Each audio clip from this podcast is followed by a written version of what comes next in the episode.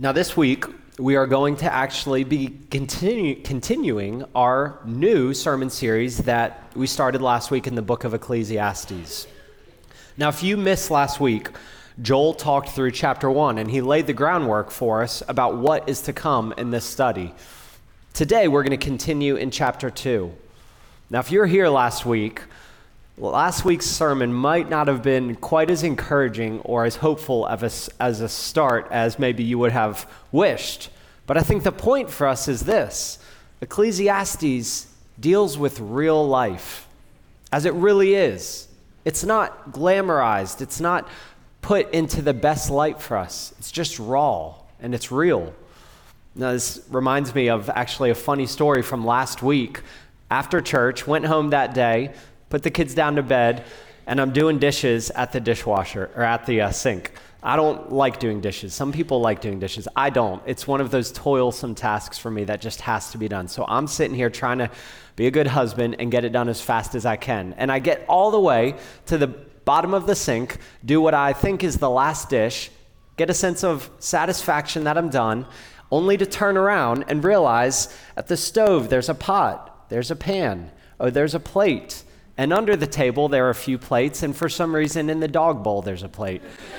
And I realize I'm not done. I'm not even close to being done. And I find myself muttering, You have got to be kidding me. Again, every day, it's the exact same thing. And then I kind of pause and I chuckle because that's literally what Joel was preaching on that morning, and I hadn't realized it up until that moment. And then I remembered Ecclesiastes. And actually, I was encouraged. I had some comfort in that moment because it gave me a framework. It gave me some words that as we dig into this book, I think we can all relate to Ecclesiastes. That's real life. Every day, the toil, the hevel that Joel talked about. And I like Ecclesiastes. For me, it has become one of my favorite books over the last several years, alongside of the Psalms and the book of Job. There's been a lot of hard things in my life over the past few years. And when I went to a book like Proverbs, I would actually get frustrated sometimes because in Proverbs, it's very clean cut and orderly. And if you live this way, this will happen.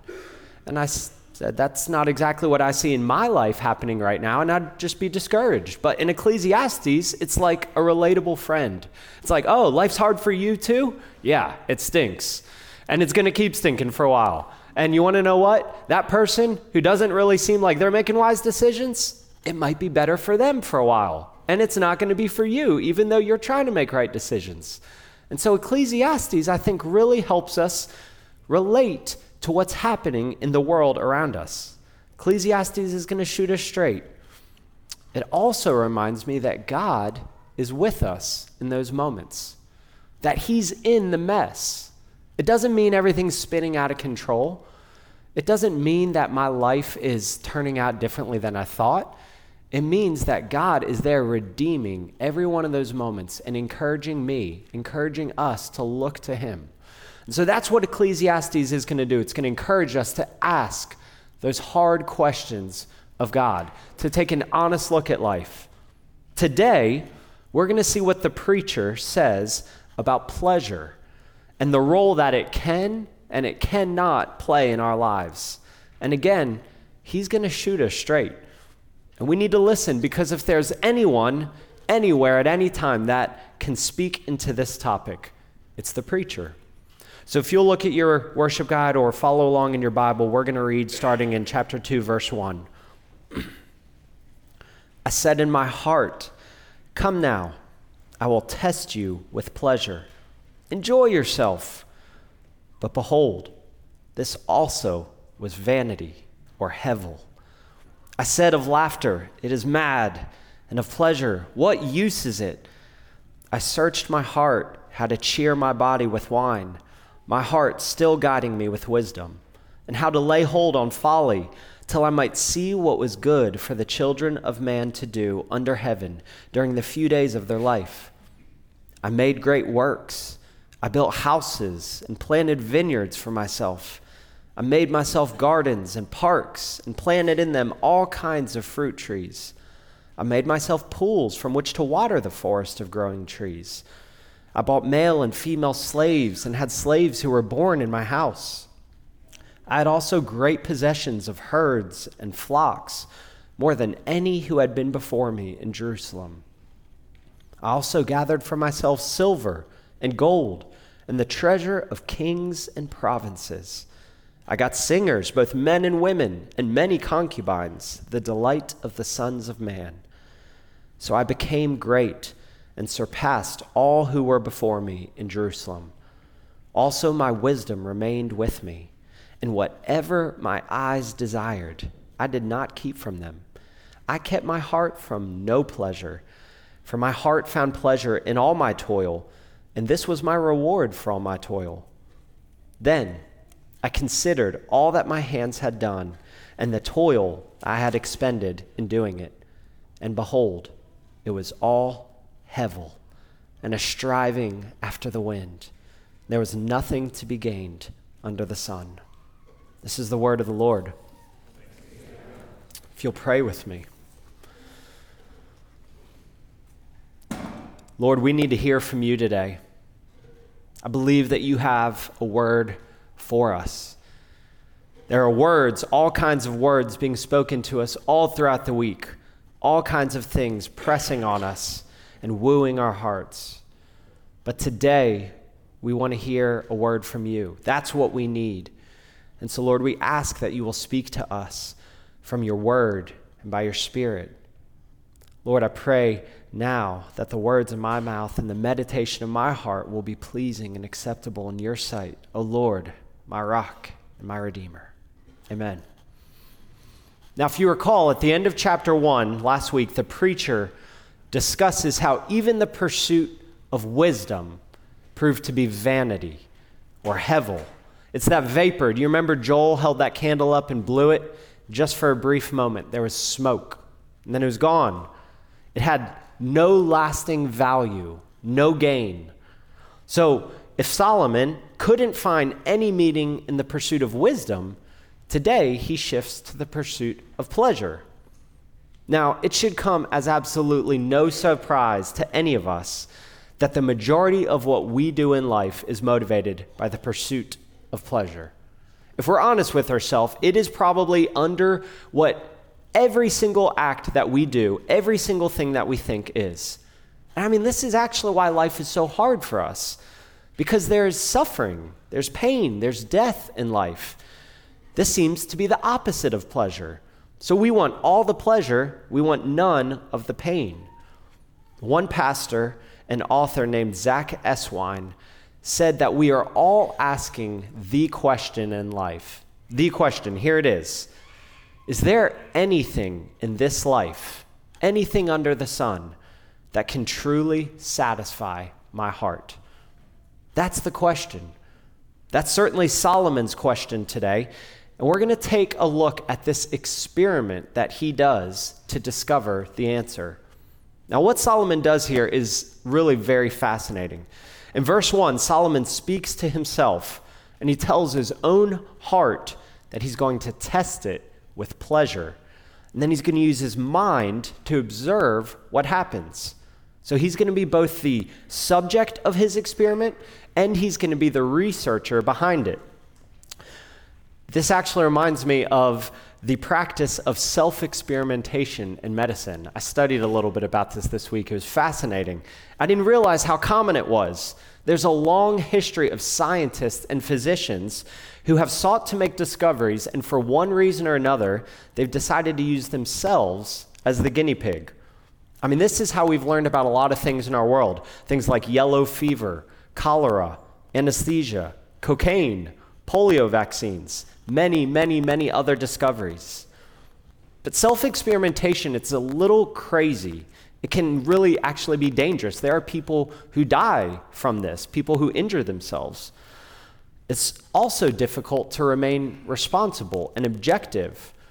But here, Solomon says that he is able to enter into this unashamed pursuit of pleasure while also keeping his wisdom and his senses.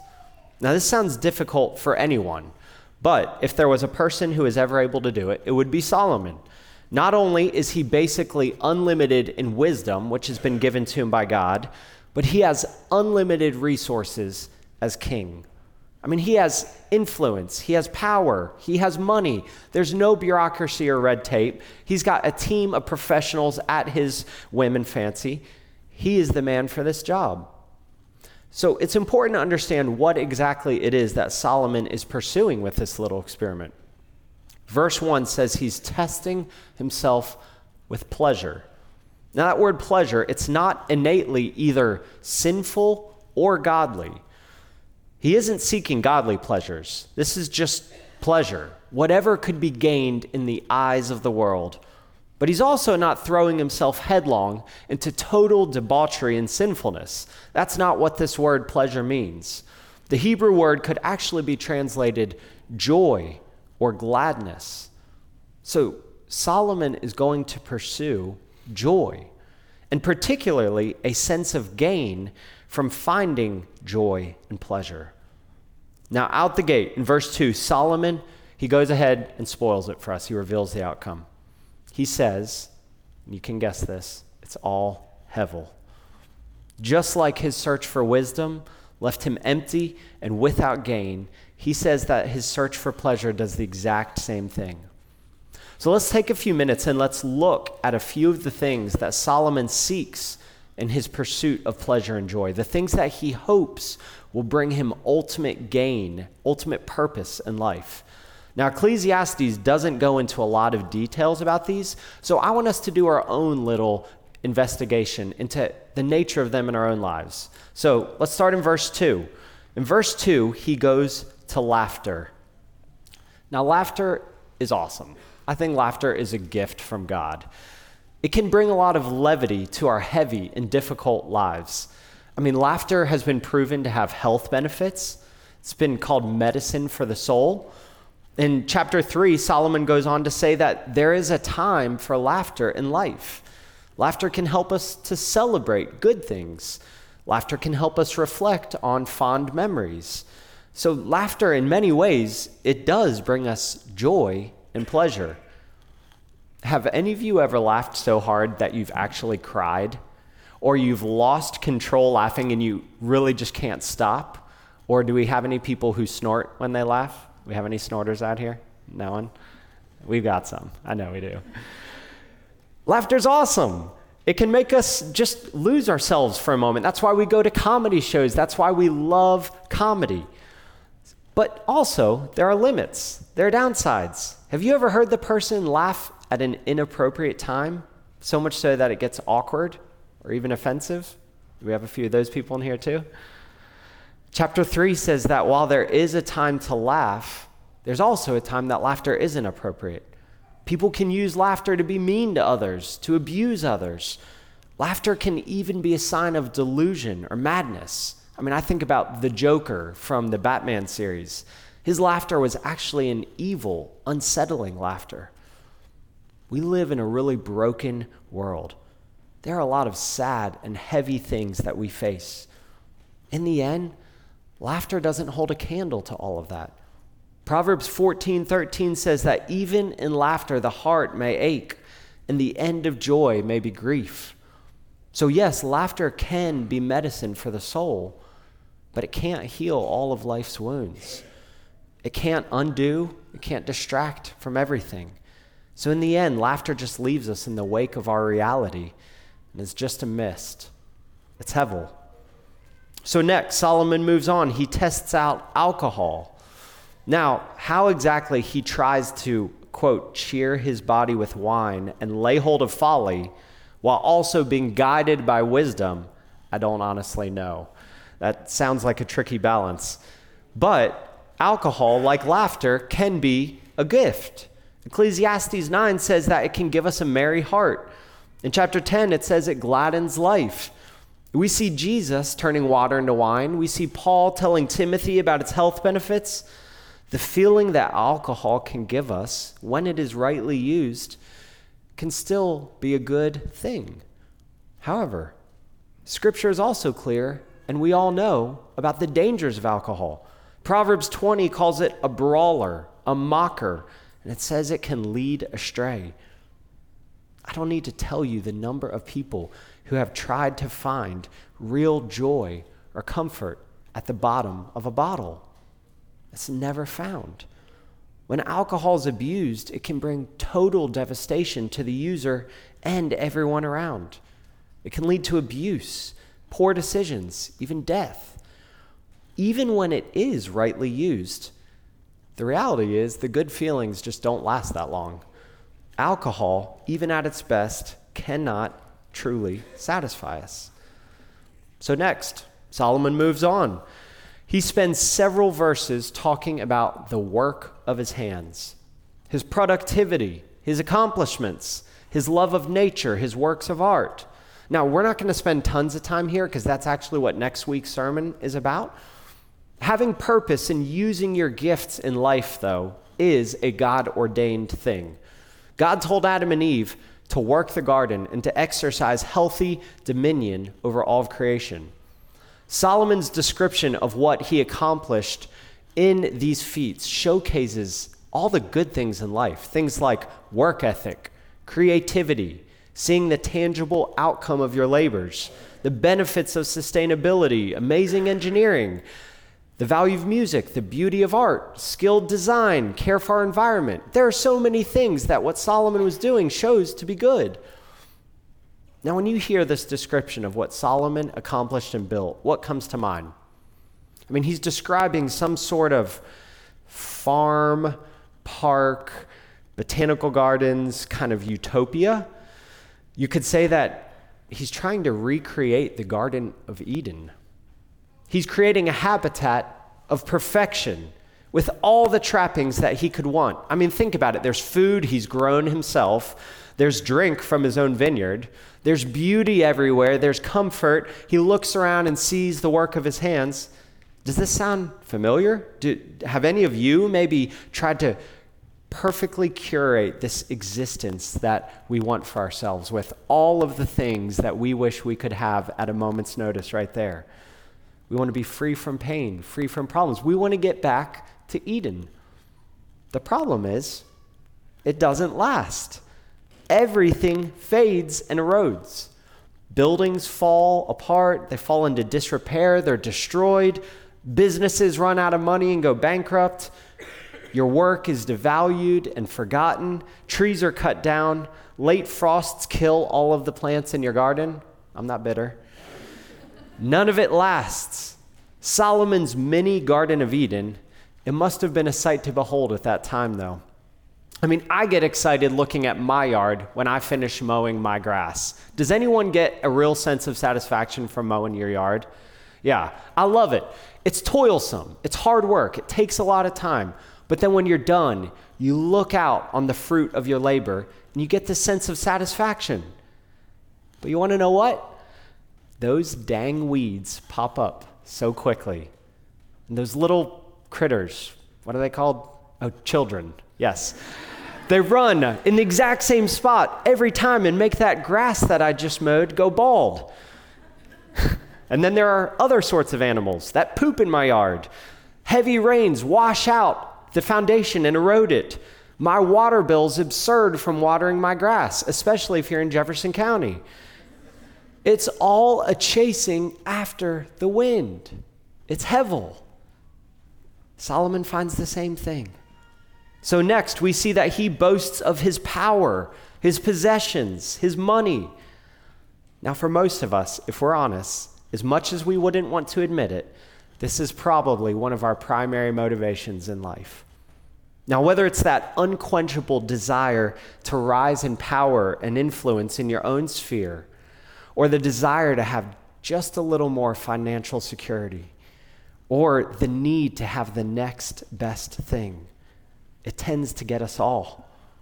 Now, there's been a lot of research lately about the sad irony of modern Americans being some of the wealthiest and most successful people that the world has ever seen, and yet we're some of the most unhappy people.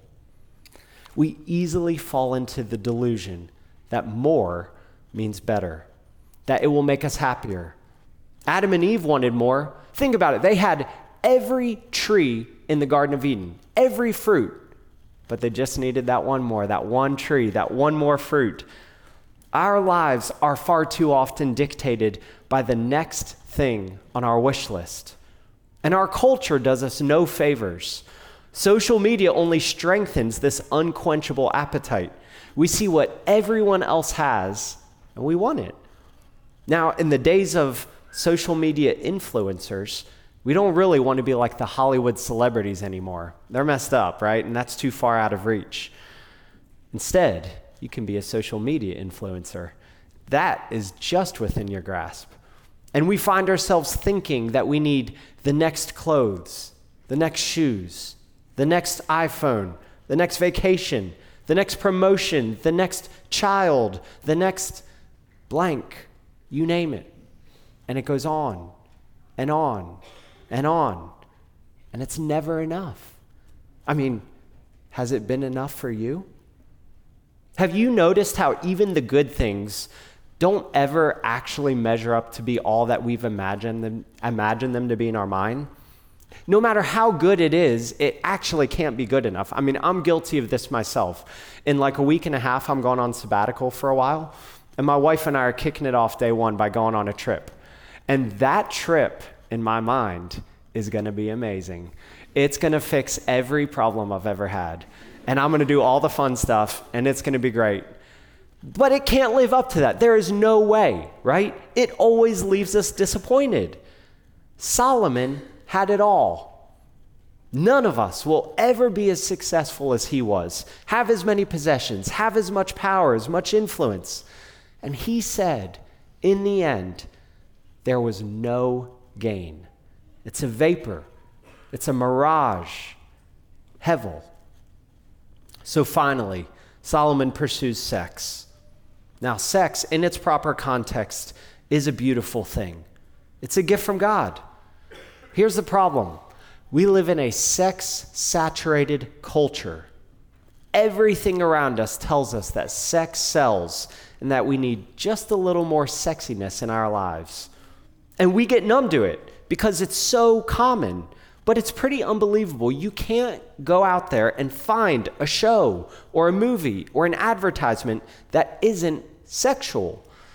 And yet, if you ever talk to anyone who'll be real enough with you, and someone who has pursued sex as the goal, they will tell you that it's never enough. It never quenches that desire or fully satisfies. I mean, think about it. No one is ever like, Yep, done that. I'm good now. I won't be needing any more of that. It's not going to happen. Solomon had 700 wives and 300 concubines. No one could outboast him and his accomplishments in this arena. And he says in verse 10 Whatever my eyes desired, I did not keep from them. I kept my heart from no pleasure. So if anyone needs a test case to see if sex will make you happy, just look at Solomon. But it doesn't. Even when sex is used as God intended it between one husband and one wife in marriage, the little discussed reality is that it can never be all that you want it to be. As a pastor and as a counselor, I know that one of the most common conflicts in marriage is over sex. It can't fully satisfy all of your desires it won't bring you lasting, meaningful gain. Now, as I read these things that Solomon pursued, I have to ask myself the question what would a modern list of pleasures that we all pursue include? What about the pursuit of self discovery, of knowing your true self? Society tells us that you will never be truly happy living under everyone else's expectations and categories.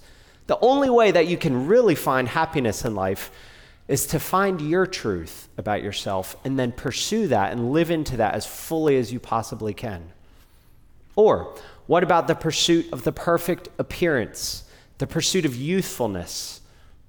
We spend tons of time and money thinking about how we can look perfect for ourselves and for others. The idol of being skinny enough or strong enough, or fast enough, or young enough. We try to fight aging. We try to be free of wrinkles. We try to be free of gray hairs. It just consumes us. Or what about pursuing entertainment, concerts and events and podcasts and streaming subscriptions? It all consumes ungodly portions of our lives in an effort to just keep up with it all. In order to flee our own hard realities, we escape into some alternate world, even though it doesn't actually make us feel better. I mean, my wife and I fight for intentional time together each day because it's actually easier to just sit kind of near each other and zone out on our phones or watch a show and never speak to each other. Is that what marriage is? I could keep going. There are more and more things that tempt us every day. But for Solomon, the results are in. What is the conclusion of his experiment? He steps back, he considers everything that he's done, and he looks at it with an objective perspective. And yes, much of it has brought him some degree of pleasure. But in the end, did he find that ultimate gain, that meaning to life that he was looking for? Without a doubt, he says, no. Verse 11 says it was all hevel and a striving after the wind, no gain. Okay, so let's reflect on his experiment here for a few minutes. Did you notice a few themes? Eh, have any gut reactions? Here are some things that stood out to me. First, before we paint all of these in a bad light, actually, all of these pleasures and joys that he pursued were gifts from God. They can be used for good or they can be distorted. But these things, in and of themselves, are not evil, and they do bring some degree of pleasure. No honest person will say that these things can't bring satisfaction. We don't have to deny that, but we shouldn't be confused about how long that sense of pleasure lasts. Here's another reflection there is absolutely no mention of God. No idea that wisdom is found in the fear of the Lord. As he recreates this Garden of Eden, there's no walking with God in the garden. God is absent. In fact, all of this seems extremely selfish and consumeristic. I mean, listen to Solomon here.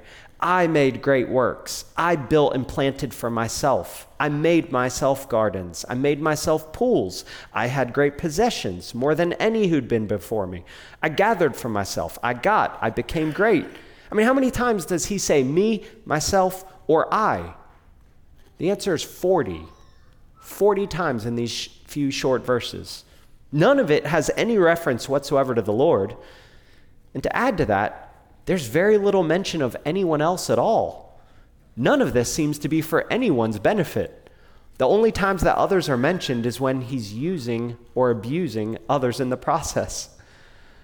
Finally, here's an observation there seems to be some inverse relationship with the accumulation of these pleasures and the actual realization of gain.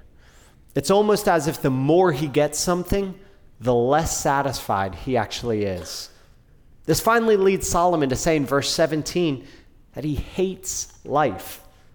The man who has everything that he could ever desire hates his life. The thought of all of his hard work going to someone else plagues him day and night. The more alcohol, the less joy. The more he produced, the more there is to lose. The more he possesses, the less that each new thing satisfies him. I mean, this is a little startling to me. Is it to you? Getting our ultimate wish list might not actually give us what we think. So, what's going on here? What are we supposed to take from all of this? Are all of these pleasures bad? Should we not pursue joy? Let me give you the simplest answer that I can. Romans 11:36 says this: For from him and through him and to him are all things. This perspective is completely absent from Solomon's experiment. And if we're honest, it's probably absent from the perspective of a lot of our lives and our endeavors. Hear me. It's entirely possible to have everything you could ever want and still have nothing, to feel empty inside. You believe that? These things can never satisfy us. Superstars and celebrities and athletes, look at them. Do you see a lot of lasting happiness? We're all looking for pleasure in the gifts, not the giver. God is often absent when he should be the point. If you look down in chapter 2 at verses 24 through 26, it goes into this more, which again will be next week. So we're not going there a lot tonight. But Solomon realizes that all of these gifts, all of these pleasures, are from the hand of God. Verse 25 says, Apart from him, who can eat or who can find enjoyment? So the preacher is trying to teach us that you can't strive for joy and pleasure as the goal. You can't find gain that way. If you try to manipulate life to get pleasure, to get joy, to get gain, you actually lose it. Solomon found what he thought was joy and pleasure and gain. He held it in his hands. Everything that the most wealthy, successful person could ever have. And then he watched it escape through his fingers like sand. This reminds me of the parable. Might be switching mics here in a second. This reminds me of the parable in Luke 12 about the rich fool. Here's what that parable says The land of a rich man produced plentifully, and he thought to himself, What shall I do? For I have nowhere to store my crops. And he said, I'll do this. I'll tear down my barns and build larger ones, and there I will store all my grain and all my goods. And I'll say to my soul, Soul, you have ample goods laid up for many years. Relax, eat, drink, be merry. But God said to him, Fool, this night your soul is required of you. And the things that you've prepared, whose will they be? So is the rich one who lays up treasure for himself and is not rich towards God.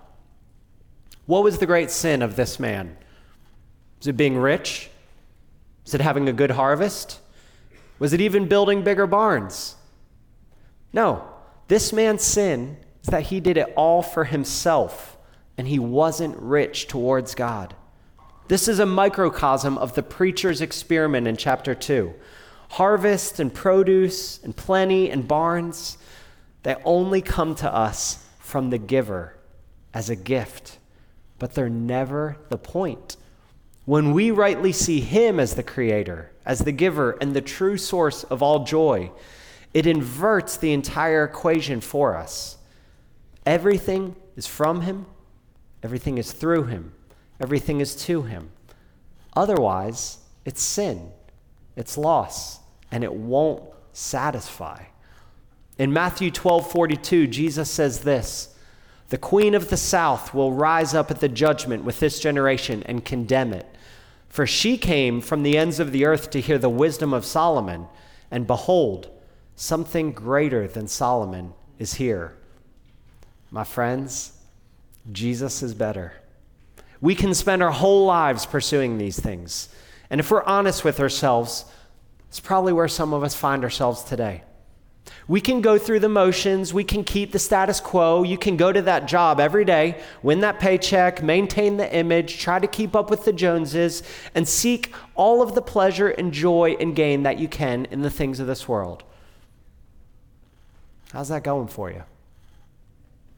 Jesus is better. Solomon tried it all, and he said it left him completely empty the best that life could offer, the most successful person that we could imagine. And it wasn't enough. We have to come to Jesus to satisfy us. Then, in this life of toil and hardship and suffering, God is kind enough to give us these good gifts. They're little blessings that are intended to remind us that He's with us and to help us along this hard road but only will we find their intended benefit when we look to Jesus to quench our deep thirst that can only be satisfied in Him. Pray with me. Lord Jesus, we know these things deep in our hearts. We know we've tried to find water from broken cisterns but we can't. So we pray that we'll come to you that we will find true satisfaction and joy in you. We know we're thirsty, and you say you bring living water. And so we, I pray that we all will look not to these gifts to satisfy us. They can't do that, but they're from you, that we will look to you. We will find true satisfaction. Jesus, we ask that you'll do this in our hearts. We know we can't do it ourselves, so we give ourselves to you. We entrust our desires to you, and we ask that you will change them to be more and more into your image. In the name of Jesus, amen.